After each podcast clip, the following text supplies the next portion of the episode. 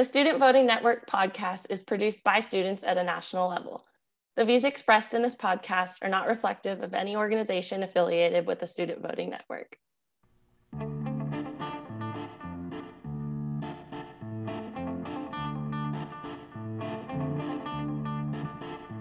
Welcome to the Student Voting Network podcast. We've got a really special episode today where we are talking about the state of voting in the state of Pennsylvania. My name is Benjamin Nixon, and I use he, him pronouns. I'm a member of Campus Vote Project Student Advisory Board. With me today are Nick Bartel, Campus Vote Project Democracy Fellow, and also with me is a colleague on Campus Vote Project Student Advisory Board, Sarah Harmon. How's it going, Sarah? Hey, I'm not too bad. How are you? You know, I'm recording a podcast, so things are going pretty well for me right now, I gotta say. Nick, can you tell our listeners a little bit about your work in the Pennsylvania student voting space? Sure. So I'm a junior at Washington Jefferson College in southwestern Pennsylvania. And this past year, at least with uh, 2020, uh, as with people seen across the country, has been very interesting and definitely very changing in how we vote across the country. Uh, in Pennsylvania, in particular with Act 77, uh, this has allowed us to kind of move to more of a mail-in ballot um, approach. And this, we didn't like out, of all time, this was the time that we needed this because a lot of our students on campus were using this method since about 50% of our campus uh, was actually off campus uh, due to um, only having one student in each of the uh, residential hall rooms.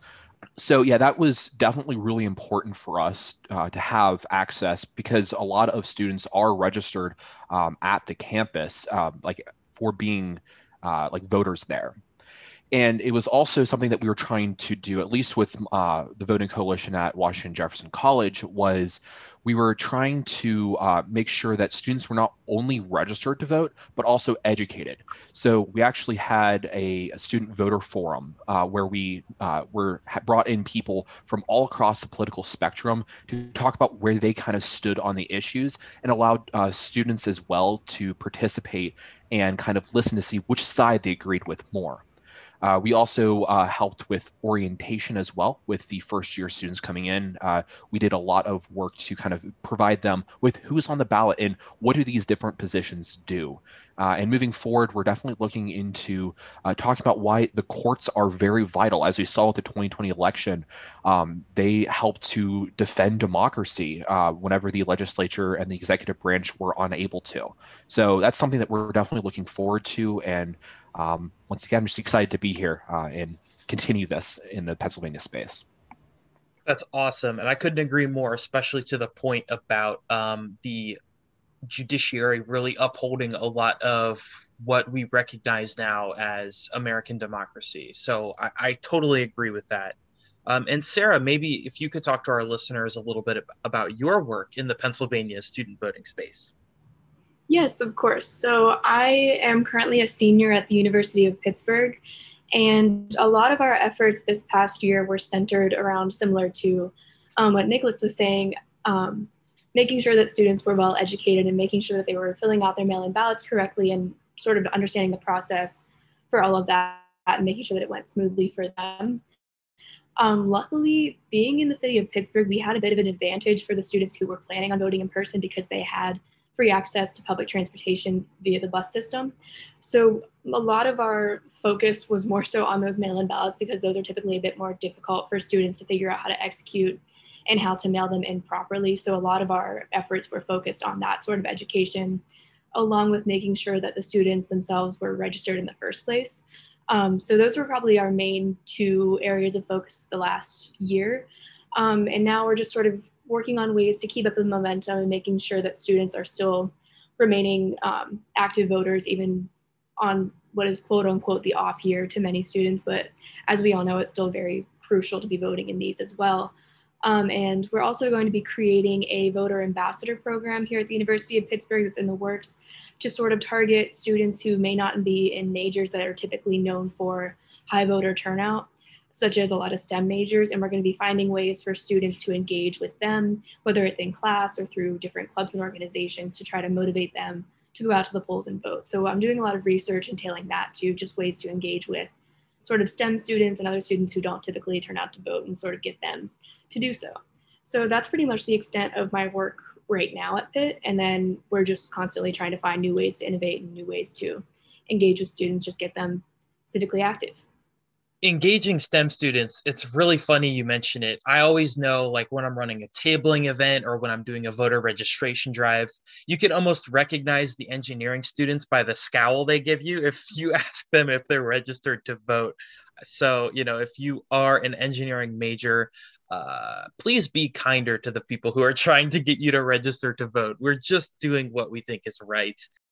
So, you know, the former Attorney General, uh, Eric Holder, he once stated that the future of Western civilization depends on Pennsylvania.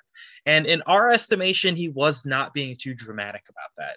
I think I speak for most Pennsylvanians when I say that the importance of our vote has never been more laid bare, especially during last year's election cycle. And so I want to ask you both before we start diving into some of the legislation we'll be discussing. Um, Sarah, what was the student voting experience like for you on Pitt's campus? So, specifically, did you vote and how easy was it? So, for me, yes, I did, of course, vote. Um, it it was easy for me because I personally did my mail in ballot, so I had already submitted that and mailed it in in advance. But speaking on behalf of the students who were voting in person on election day, I know that was a lot more difficult for them, specifically because we didn't have any sort of campus holiday dedicated to going and voting. So on um, that on that election day, I was helping out um, with a local campaign, and I was over there just sort of sending out canvassers. And we had an exam that I had to do online just in the middle of election day at like 2 p.m. And that was really hectic because it was a class full of about like 150 kids. So that was me along with 149 other students who had to take about an hour and a half out of election day to go and take an exam in the middle of the day. So that's kind of the biggest issue that I've been seeing with um, voting specifically on election day on our campus is just the fact that we don't have any sort of legislation, I guess I would say, on campus that prevents students from having to go to an exam or having to go to class. I think that there should really be a lot more effort towards giving students that time off to go and vote. Um, so that's probably the biggest concern I had with um, Pitt's voting experience. Yeah, for sure. And, and that definitely mirrors a lot of what we hear, not only on this podcast, but also in the student voting network more broadly, which is to say, um, professors are scheduling exams on election day, or there are not any specific like designated days off on election day, and that can really make it um, quite difficult for people to engage. And I just want to shout out to my alma mater of the Community College of Philadelphia, which specifically closed shop on election day in 2020 and allowed for um, students, and, you know, and professors, staff, everybody in between to get the opportunity to go out and vote. Um, so Nick, I'm curious maybe what was it like on your campus? What was the student voting experience like for you? At W&J, uh, I think the biggest thing that we had was a lot of student participation. In um, it was not just within the voting coalition, but kind of once we kind of got that drive going, and there was a lot of hype going into the 2020 general elections, and even into the primaries, just because of how significant of an election it was. Uh, we had a lot of our clubs, Greek Life, um, they all had a competition for like 100% voter registration, and they like posted on their social media that 100% of our members are registered. I, um, I know that a lot of our Greek life uh, houses were 100% registered. And then there was another push um, for 100% voter turnout. And because that's really the, the important thing is, well, yes, it's very important for people to be registered. If those registered people don't go out to vote, that's going to be very detrimental because you essentially lose the impact of registering is to say, I want to vote. Um, moving forward, yeah, uh, I think kind of like what Sarah was mentioning, uh, definitely talking about having a voting holiday. Um, I know that whenever I was at the Students Learn, Students Vote um, gathering this past December, that was something that was a very big topic that was being discussed, was having those holidays where it's not necessarily a day off, but a day on, of making sure that our uh, whenever we have election day to teach about this is what it means to be registered to vote. This is what it means to vote. This is why your vote matters. Because I think something that's very common is, at least across the country, is we're coming into a situation where people are saying, well, why does my one vote matter whenever we have millions of votes cast.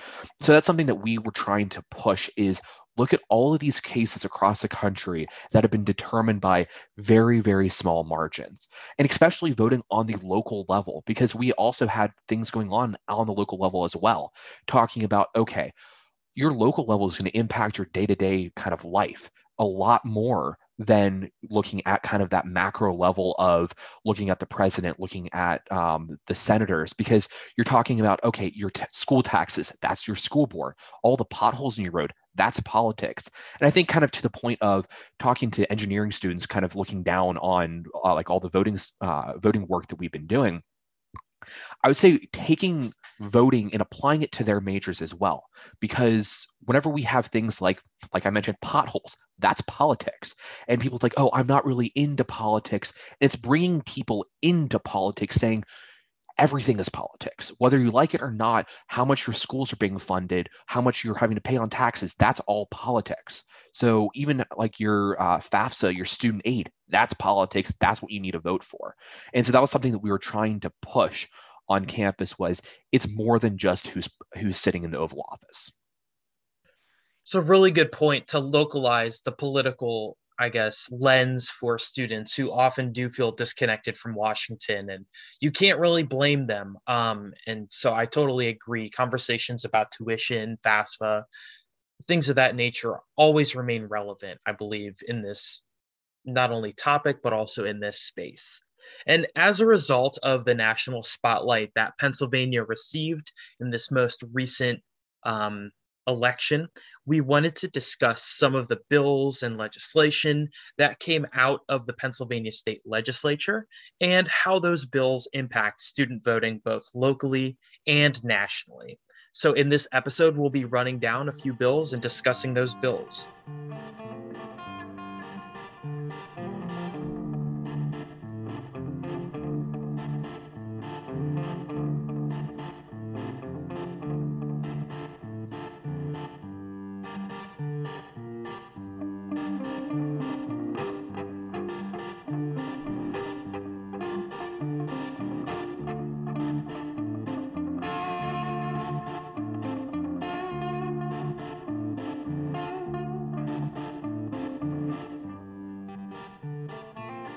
So there are a lot of bills we're going to talk about, but for starters, I really wanted to dig into two of them, which is House Bill 623 and House Bill 366. So House Bill 623 it, it would essentially allow for voter pre-registration at the age of 16 and it would also foresee automatic registration which would occur as soon as somebody turns 18 now let's just stop and recognize that pre registration should not be all that controversial. When you consider the fact that being able to keep a clean voting roll is one of the most important things to many secretaries of state and elections officials, knowing who is going to be on that voter roll eventually, very shortly, is a really useful way to prevent voter fraud and also helps to make sure that people's facilitation into the voting space is more seamless. Because I think we all, um, not only people who are in this episode, but more broadly, students and certainly people who have tried to register to vote, it can be a total labyrinth and it can be really difficult to actually discern not only where to go to register but how to ensure that your registration has gone through. So really voter pre-registration at the age of 16 is um, an insurance policy for democracy because what you're really doing is you're making sure that people as soon as they're 18 become registered to vote and there's not any hoops that they have to jump through What's more, this bill would also create what's known as a Constitution and Citizenship Day for schools to develop civic related programs and actually just have voter registration available to all students. One of the most important aspects of this bill, I guess, in my estimation, is that there's this sort of cliche of youth voter political apathy. And that could probably be eliminated if high schools were actually mandated to provide more meaningful and constructed civics education. Polls, which you may or may not trust after the 2020 election, they tend to find that anywhere between 20 to 36% of American adults are unable to name all three branches of government. That is not only a student voting issue, that's also a democracy issue. And a Constitution and Citizenship Day alongside voter pre registration, um, that is a student voting issue. And we are all students at some point in our life, no matter how begrudgingly. So, really, pre-registration in in my opinion it would have a tendency to normalize conversations about voting at an earlier age it would also perhaps eliminate some of that apathy which emanates from the overarching lack of discussions which are centered around voting and finally voter pre-registration is just an effective means of advancing the student vote and making people socially responsible for voting and remaining informed on issues. There's no downside to voter pre-registration at the age of 16. There's no downside to automatic registration occurring when a voter turns 18.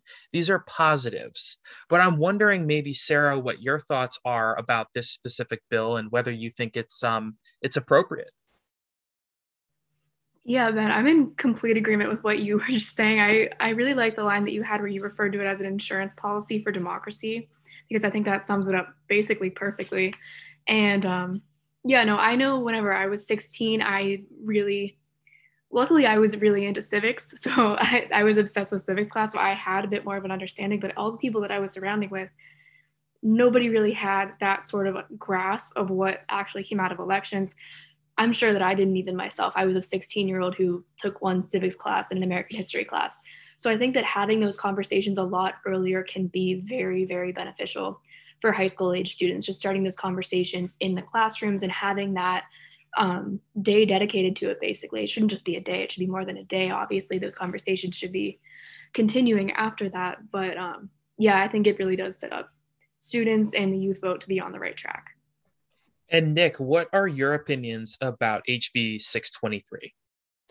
Yeah, I completely agree with both of, of what you just said. Um, yeah, because 16 um, is, I mean, whenever I was 16, 17, that's when I was taking my AP uh, government and politics course in school. That's when kind of all across um, my high school, we were taking either um, just regular government politics honors or AP. So those students are already getting that education. And like you said, they're going to be able to name all three branches of government and dive deeper into that and be able to understand okay, th- this is what each of these positions do. This is who my current senator is. This is who the president is, kind of diving more into it. And if we essentially create this as more of a, it's not just one, a one and done type deal, that if it's a reoccurring thing, um, that there is that uh, Constitution and uh, Citizenship Day, uh, like this bill wants to introduce, yeah, this would be a great idea just to kind of reiterate. Uh, I know at my school at Washington Jefferson College, we have our Democracy Day where we talk about the importance of not only being a good citizen within your community, but also on the global stage, which this could also tie into of let's look at what it means to be an American. My favorite kind of echo chamber is one that uplifts democracy. So I'm just glad that both of you agree with my assessment of this and, and definitely that we're all in agreement that pre-registration and Constitution and Citizenship Day, they are just really important. So that then leads me to my second bill that I'm really interested in, in talking about, which is HB 366. Now, this is sort of a, a broad bill, so I'm going to try and break it down point by point for starters, it's going to increase early voting in such a way where early voting would begin 30 days before the election. Polling stations would be open from 7 a.m. until 7 p.m. Now, I just want to stop here. This offers more time for people who work multiple jobs, maybe are attending college, maybe are attending trade school, whatever the case may be. They have a full 12 hours to vote in the 30 days leading up to election day. That's really important. That offers accessibility to people who work. And let's be real, most of us have jobs, whether we are flipping burgers or whether we are knocking on doors, it doesn't really matter what you do. You have a right to vote if you're 18 or older. And so it's really important for people to exercise that right. And the longer that polling stations are open, the more likely people are to just get out. So you can probably tell by how much I'm standing this bill that I really do think that increasing early voting uh, to begin 30 days before an election is integral. But what's more, and, and this maybe gets more to what we saw in 2020, it offers more time for elections officials to audit the election while it is ongoing and securely facilitate elections in a continual manner. And to me, as people are casting ballots and as information is being provided to um, elections officials that their constituencies are participating in the election, it's more likely that they're going to be continue to be vigilant during the election. And this is something that we're going to talk about a little bit later. And certainly there are other episodes that we'll be releasing nearby where we're going to be talking about some of the questions of the validity and the eligibility of ballots and elections that occurred in Pennsylvania. But it's going to give elections officials more time to audit the election while it's ongoing. Then, more broadly, HB 366, it would require early polling places based upon population density. And so, for 250,000 to 500,000 people, there would be a mandatory three polling places. Now, that's people, not necessarily voters, but let's just bear in mind that three polling places for 250,000 people would just be a fantastic mandate because it really does give a large population center the opportunity to have its citizens not wait in line for multiple hours on an election day, combined with the fact that you would have already had a 30 day lead up to election day. What's more, between 100,000 to 250,000 people would receive two polling places, and 100,000 people or less would receive one polling place. So, really, what it's doing again is it's offering a state mandated amount of people who are attending polling places and having those polling places accessible to a certain number of people in a way that would effectuate democracy in these population centers. Finally, and perhaps most importantly, it would begin counting early voting ballots 14 days before Election Day. Now, one of the problems we saw in 2020 was that many of these early ballots were not counted until I believe it was election day itself. And that really led to a significant slowdown in the reported results. Some people demanded that the count stop on the night of election night, uh, which certainly had a chilling effect on democracy. And we just can't stop counting ballots just because we know that when all the votes are counted, we're going to lose. Like that's that's completely against what democracy actually stands for. And by giving elections administrators the tools they need to effectively count ballots and offer an election that is more accessible over a period of time, that's going to really make the actual election execution itself much more seamless. And seamless elections are what we should all really be asking of our elections administrators and our legislatures. Nick, what are your thoughts on HB 366? Yeah, I mean, it's a very important piece of legislation because, like you were mentioning, it's not only addressing kind of expanding that access, uh, but it's also talking to make sure that places that are more heavily populated, like the city of Pittsburgh or Philadelphia, um, have enough voting uh, places for people to attend. And it's also going to allow and kind of decrease that time, like you were talking also about, um, of waiting, of that wait game, of how we saw with Arizona, how we saw Pennsylvania, how it took a, quite a while. And that's because of that restriction that you were just talking about. And if we have that, that decreases the amount of time uh, that we can start to have these conspiracy theories of what are they covering up? What are they hiding um, to start to spread? I know that um, approaching uh, the election day, I was talking with um, our state coordinator of Chuck Black uh, about this, about this uh, particular issue. And he was telling me that, that there was a very common concern of we need to um, start to kind of debunk these conspiracy theories that are going to happen in between election day and whenever we finally certify all these uh, ballots because uh, I mean, he forecasted this really well, but this was issue. This was an issue that ultimately uh, led to the January sixth um, insurrection on the Capitol uh, like we were just ta- we were talking about in our uh, very first episode here on SVN Cast.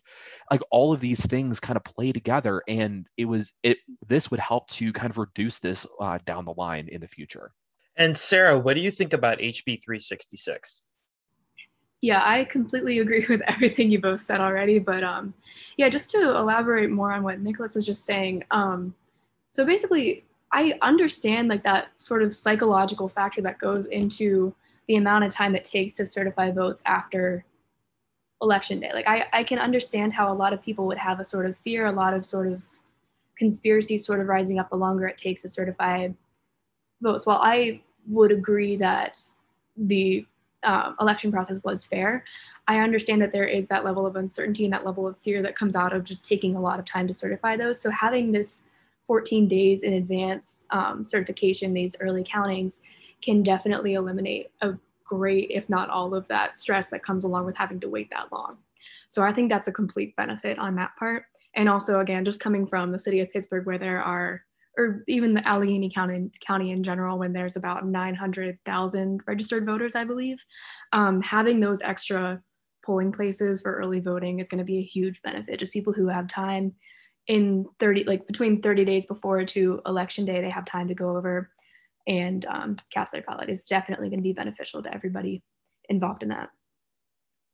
I could not agree more, especially when it comes to the validity of elections, just making sure that it's done more quickly, more effectively. Again, there's no downside to this. There, there's no downside to counting votes faster, sooner. And so, Sarah and, and Nicholas, both of you also did a little bit of research into other uh, House bills. And so I'm just curious what you all dug up, starting with you, Sarah. Um, yeah, I'm going to go ahead and hop on into House Bill 1270 if that's okay with you guys. Um, so basically, I'll go through the different parts that I kind of. There's a part of this that I agree with, and there's a part of this that I am not 100% sure where I stand on. I would say I more so fall semi against this one part of it. So I'll start with the part that I am fully agree in agreement with first, um, and that is in regards to the permanent mail-in voting list. And this basically states that all qualified voters are automatically placed on a permanent mail-in ballot list file. And so basically what that means is that any qualified elector can be removed from the permanent ballot list, but that's on their request. So it's sort of an opt-out system as opposed to an opt-in.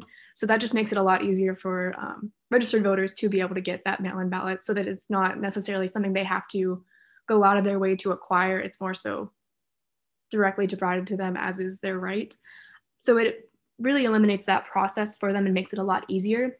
And that seems to be in relation to um, the issue that we've had, especially that we've been seeing in Ohio with the vote purging. Um, and for anybody who's not familiar with that, on I believe it was January 20th of this year, Ohio purged about 97,000 voters who um, did not cast ballots for um, consecutive years or who did not respond to notices that were asking them to update the registration. And those people are eligible to be removed from the um, voter rolls just to maintain kind of um, active voters. If somebody has passed away, then they'd be removed from the list, as is the normal um, removal process. But this created a large problem because it can often disenfranchise many voters who were not aware that they were purged from the voting rolls. And they show up on election day and they're not eligible to vote anymore because they've been removed. And then, due to the fact that many states don't have same day registration, they are unable to vote. Um, and so that has been kind of a recurring problem over the years in regards to voter purging. So this seems to be a sort of way to combat that. Um, and I completely agree with that. I think that's a great idea to um, have those mail-in ballot lists, mail-in ballots sent to individuals unless they do not want to want them. Um, so going forward on this bill, um, it also states that an application for official mail-in ballots shall be on physical and electronic forms prescribed by the Secretary of the Commonwealth. Um, and physical application forms shall be made available to the public at County Board of Elections, municipal buildings, and other locations designated by the Secretary of the Commonwealth. And this goes forward to say that no private organization or individual can send an application to an elector. Um, it has to be the Secretary of the state of the Commonwealth. Um, and so this is kind of where I get a little bit iffy on where I stand on this because I personally, I am very heavy on um, Pitt Vote, which is um, University of Pittsburgh's organization towards trying to get students to go out and vote. And it would be really beneficial if we were able to send out those applications to students, um, if we were able to provide them with that. But at the same time, I also understand um, sort of where they're coming from with this bill. So it's a little bit murky for me. Um, but I'm going to read off this memo that was sent out by Representative Joe Webster, who is a Democrat who sent it out to all the House members. Um, and basically, his argument was that eligible voters were left really frustrated and confused by having multiple mail in ballot applications sent to them by these third parties.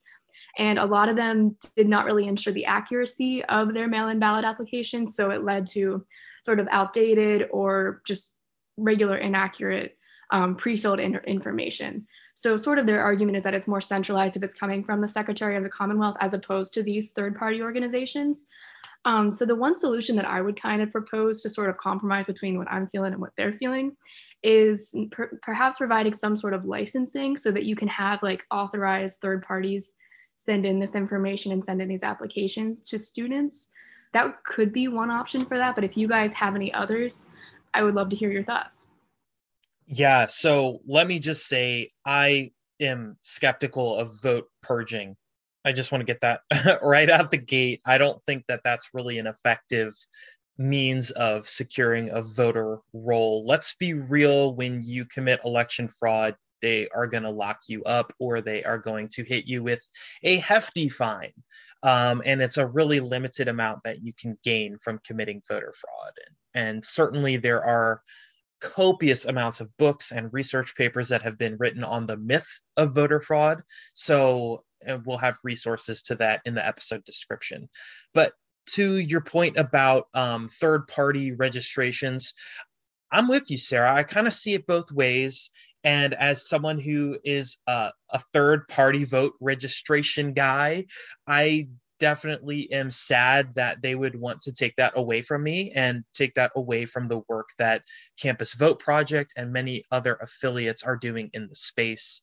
Um, and so, to your point, I think licensing does make a lot of sense because really what you would be doing is you'd be getting permission from um, the Secretary of State. The only place that I start to get a little skeptical about is if you get a Secretary of State who is autocratic or undemocratic, and then they can wield that licensing in such a way as to um, prevent third party registration agents that they don't approve of.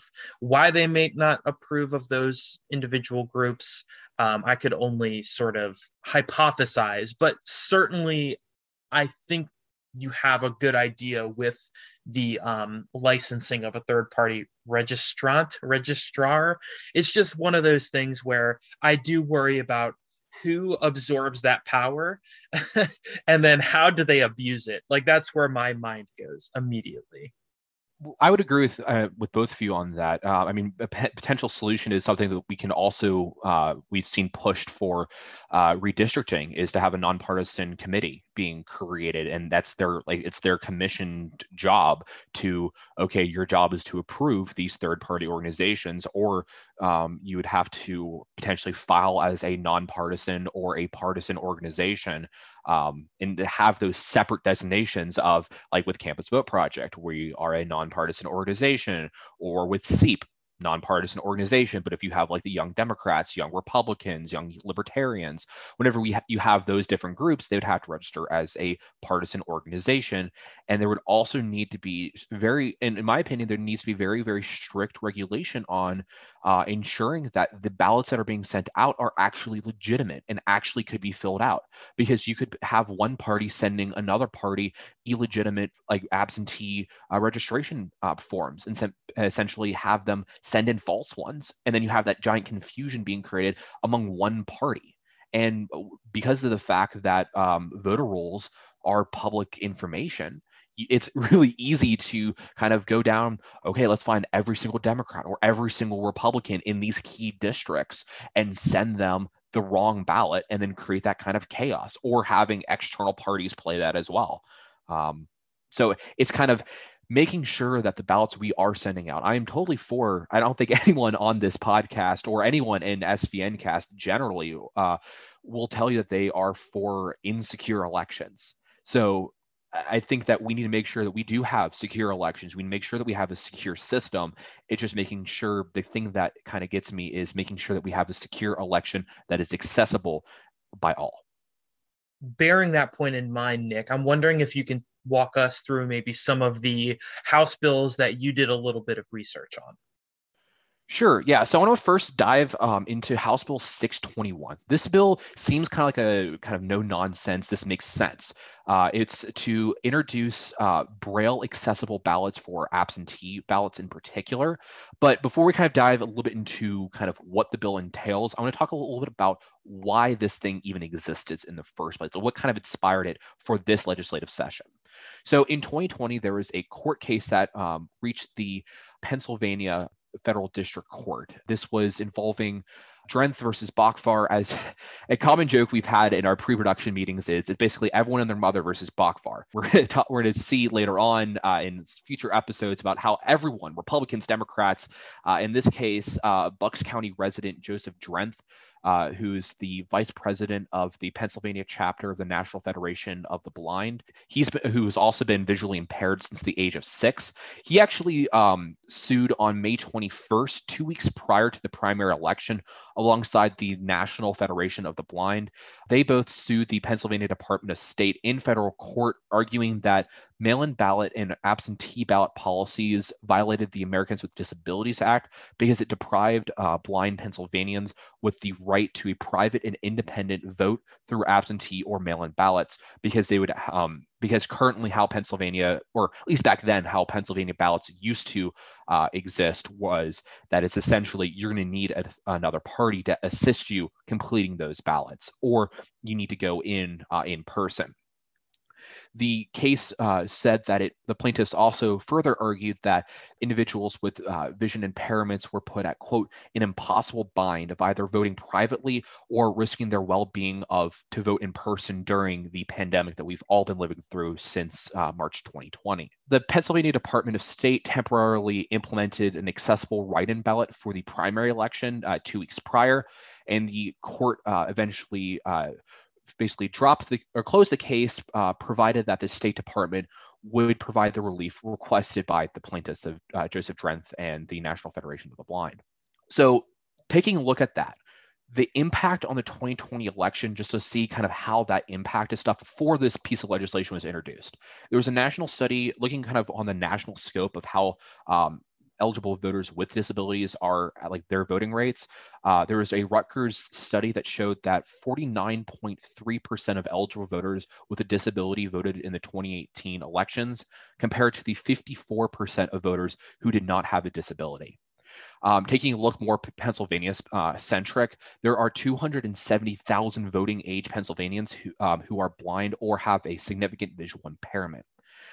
However, the Pennsylvania Department of State had a contract to use a different method of omni ballot. However, um, according to the source public source uh, there was only 50 voters out of the 270000 voters that actually used this method they found that whenever doing um, a polling of these individuals there was a lack of voter um, usage of this method due to confusing instructions there was a requirement of printing and mailing in the ballot as opposed to submitting the ballot electronically, or some just voted by person or through ma- uh, mail-in ballot with a third party assisting them uh, because they found the system either too complicated or they just didn't know about this system due to a lack of uh, publicity.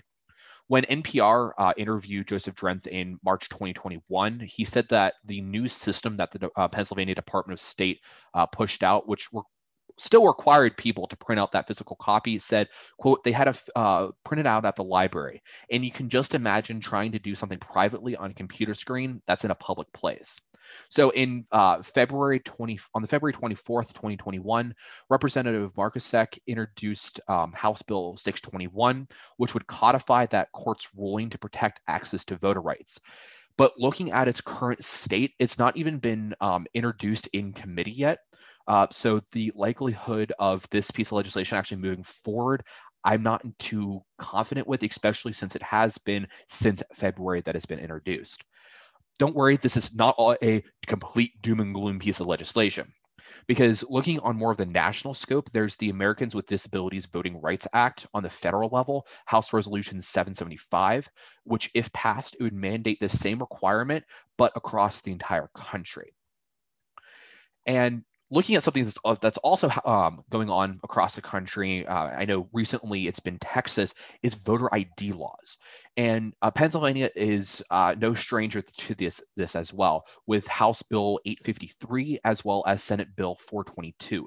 I mentioned these bills are both almost identical, if not completely identical, just introduced by the House and the Senate. This is a very common practice, um, at least on the uh, federal level as well, just to kind of push through the same piece of legislation so it doesn't necessarily have to go through as much reconciliation after these two have passed. So uh, for those voter, uh, for our listeners here who are not necessarily super political nerds, like uh, just reconciliations whenever you look at the House and the Senate bills, see where the difference are differences uh, are with both and basically try to come to a, a, conclusion of where they both stand. So, kind of diving a little bit more into this. This piece of legislation will require a photo ID to, eh, to vote in any method in the Commonwealth of Pennsylvania. It says that acceptable ID must have an expiration date, except for um, Pennsylvania Department of Transportation documents that are under a year past its expiration date, military documentation that do not have a listed uh, expiration date, or um, identification that is provided by the state, federal, local governments, colleges, or care facilities. So, just kind of since this bill was introduced by a Republican and sponsored by Republicans, and since we have a Republican controlled legislature, for our Pennsylvania listeners, due to previous court cases and uh, along uh, kind of going alongside this piece of legislation, if you are a college student, you can still use your college ID uh, to vote that's the kind of the most important thing out there is if you can you can still use your college id to vote in pennsylvania. If you aren't able to vote uh, to present that photo id you must present according to this piece of legislation two of the following. You uh, either a non photo pennsylvania id a non photo united states government id a firearm permit a utility bill a current page uh, bank statement a paycheck or a government paycheck. Now with these the name must, quote, um, substantially conform to district records. Now, this comes into a couple of issues. Things such as um, people who hand write their um, registration, there could be an easy typo. Um, or flipping up on whoever's submitting this data in. And if it does not substantially conform which is a very, very vague term of what does it mean to substantially conform? You might have people who are disenfranchised simply because of a typo at the Board of Elections, or for um, individuals who are trans and it's their dead name is currently on their voter registration, but they have switched with other IDs to their name there that would be a substantial uh, kind of that that would not substantially conform to the district records. So this piece of legislation would very much so um, disenfranchise many Pennsylvanians who may not necessarily follow within that substantially conform, or even just through an accident now, taking a look at this, nationally, there was a AP and National Opinion Research Center with the University of Chicago in March 2021 that found that 72% of Americans support voter ID laws, with 56% being uh, Democrats, 91% being Republicans, and 72% being independents. Now, taking a look kind of um, at where people see are an issue. 79% of Americans say that people who are eligible and not able to vote is either a major or minor problem, while 71% of Americans say people voting who are ineligible is a problem. So it's not necessarily just looking at this data, it's not necessarily saying that Americans are saying we are super worried about people who are voting that are ineligible. While it is 71%, and that is a huge percentage of the population, a lot 8% uh, more of Americans are saying people who are eligible or not able to vote um, and that kind of restrictions, those are the major and, uh, and or minor problems. Now, the issues with voter ID laws nationally, the ACLU says that 11% of US citizens do not have government issued photo identification. Now, that seems like a lot. I mean, 11% of all, so basically one out of every 10 people don't have government issued photo identification.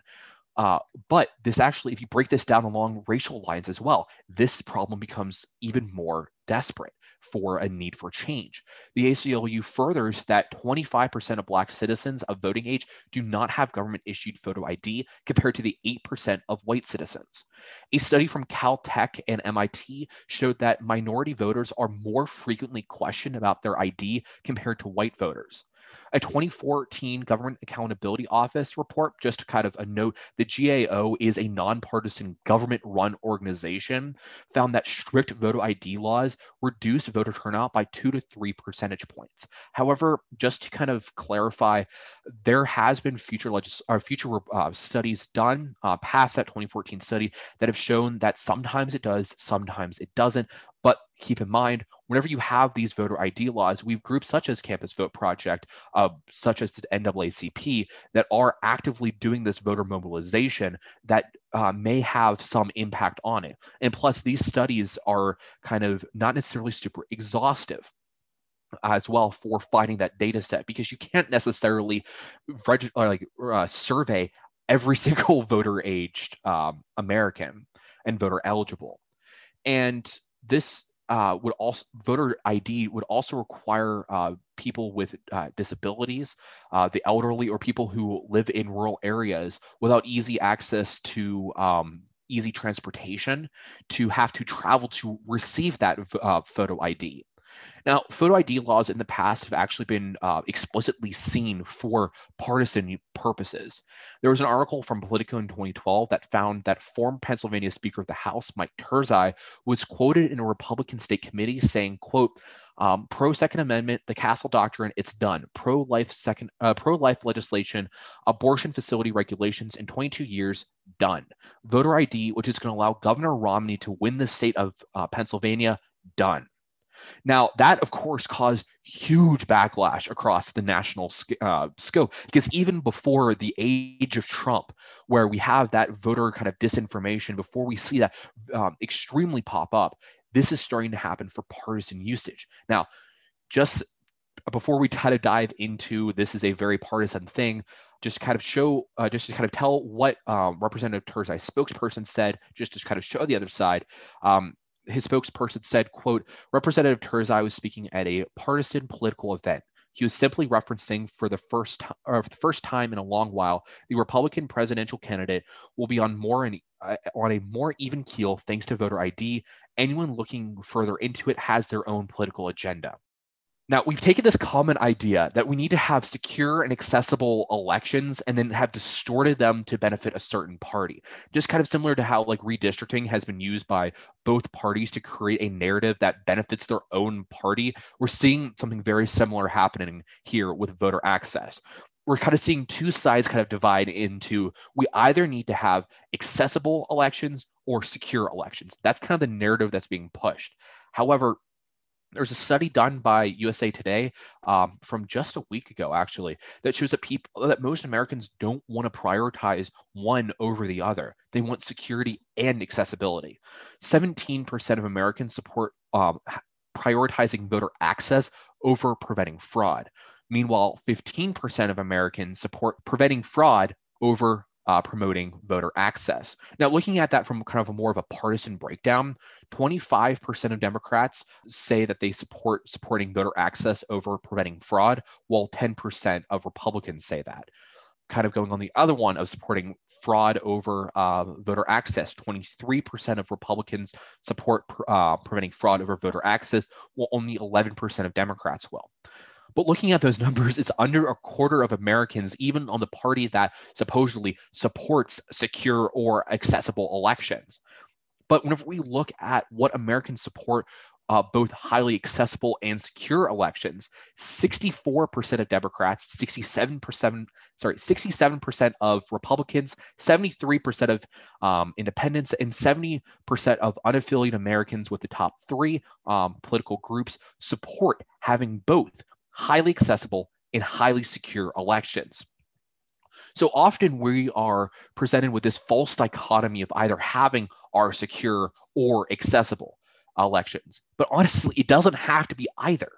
We can have a secure and a accessible election because a main argument against voter uh, voter uh, ID is we need is basically we have a lack of access going on in these communities of color in these rural areas.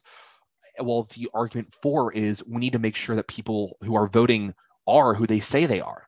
So, I mean, an easy solution here is we need to provide ease of access for these photo IDs, making sure that people with uh, limited transportation can easily access it, making sure that people who can't take off work due to multiple jobs and they are working two, three, four jobs, making sure they can have time to access it, making sure that people who are living in rural areas can easily access it, even for those who um, Uh, have very limited transportation. And with this, we need to make sure that we have legislation that can actually make sure that people are paid to do this. And th- with that, I'm actually going to turn it over to Sarah to talk about a piece of legislation that can do exactly that.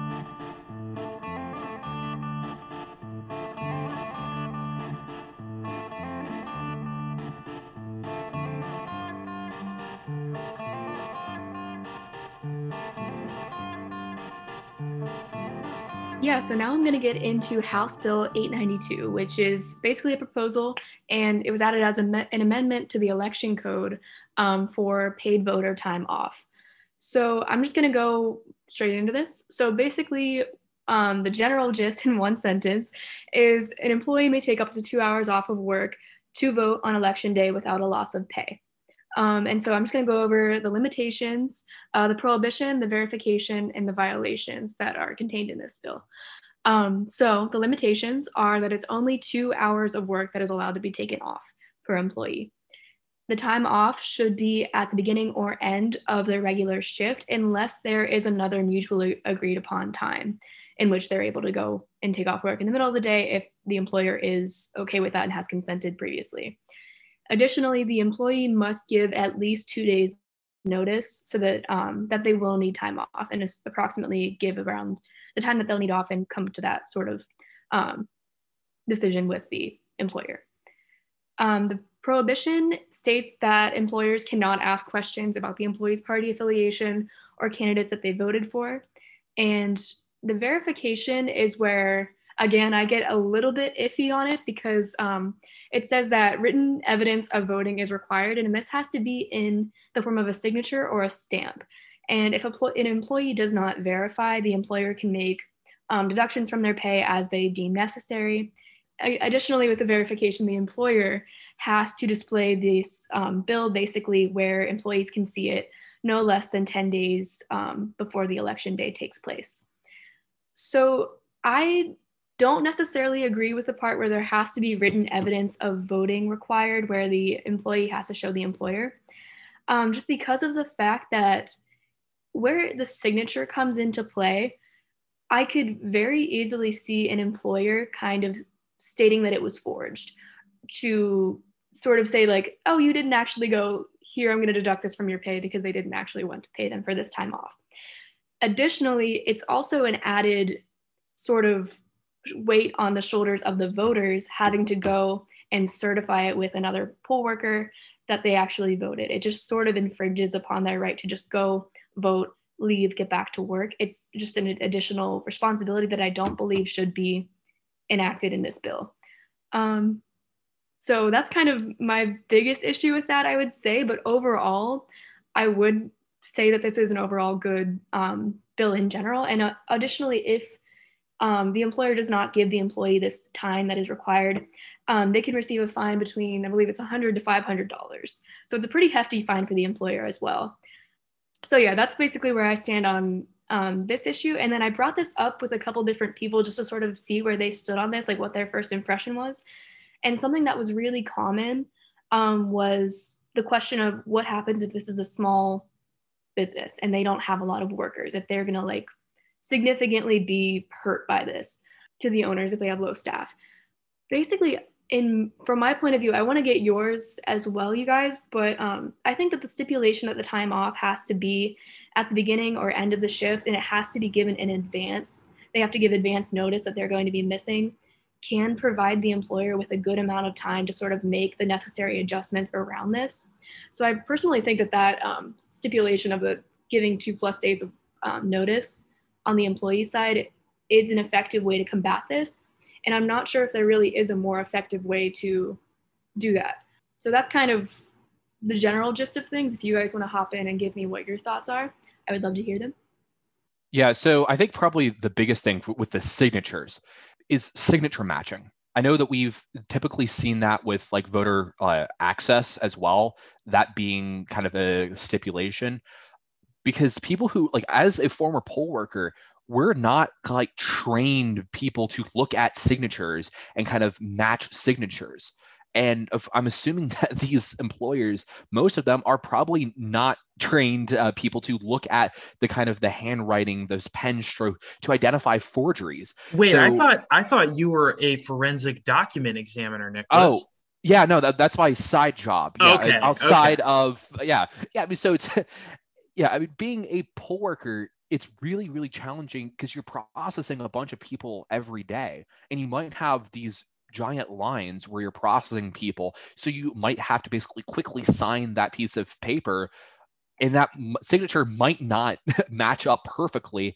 And even then, that could call into question. And I think there definitely is a lot of loopholes in here, like you were talking about, Sarah, of the employer saying, well, it doesn't look identical so we're not going to pay you.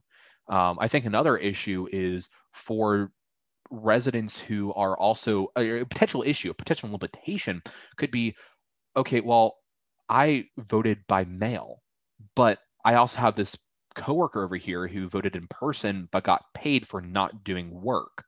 How is that going? Like, how is that fair?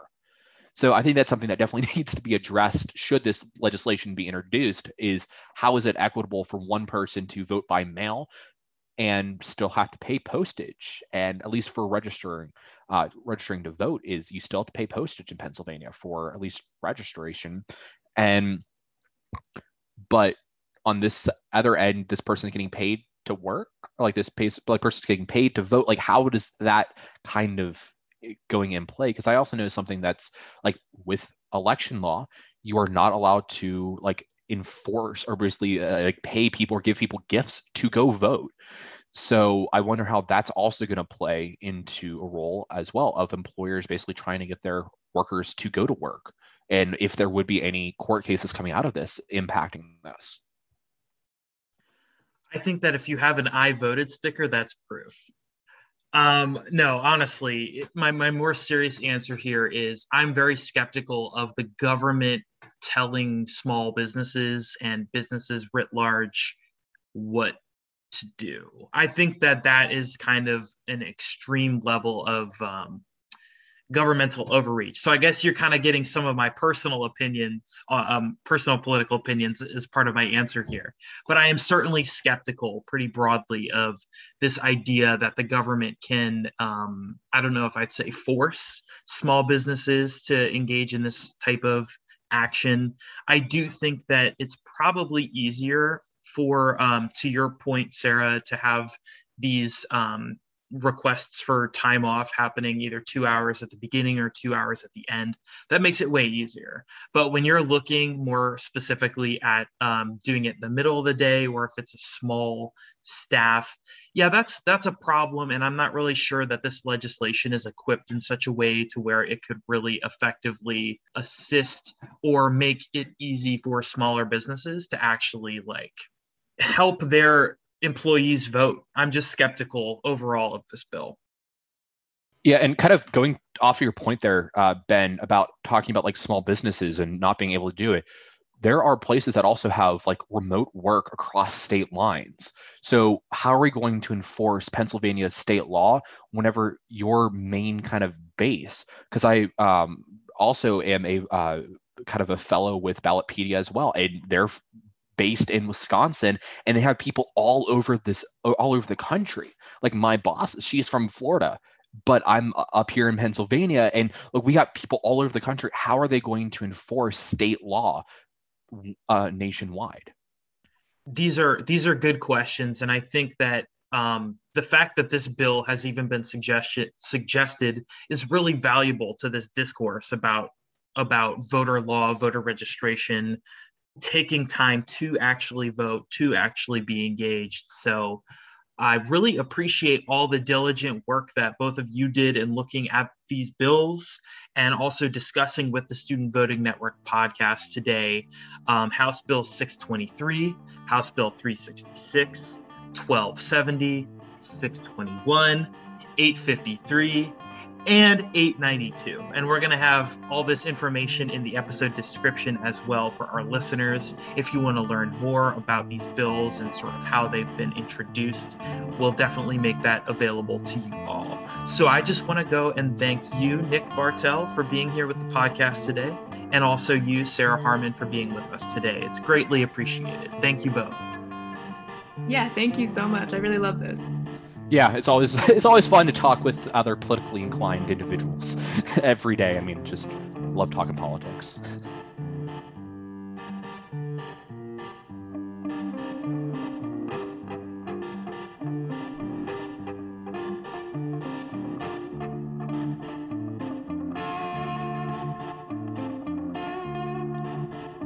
To get involved with the Student Voting Network podcast, just email us at svncast at campusvoteproject.org.